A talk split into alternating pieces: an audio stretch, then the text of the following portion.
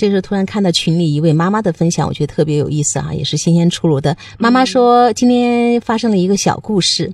下班拿了两个快递到楼下，走不动了，因为脚有伤，打电话给儿子，叫他下来帮我拿，他拒绝，说他刚放学回家，叫爸爸帮我拿。我顿时心里有点难过，有点冒火，内心好想拿着电话骂他一顿。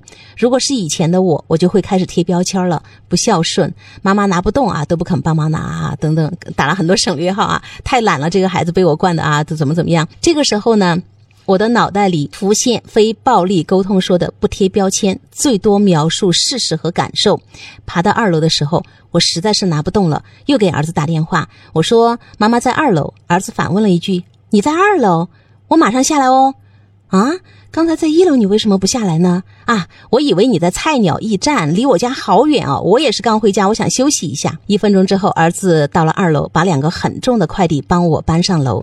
其实他也觉得重，走得踉踉跄跄的。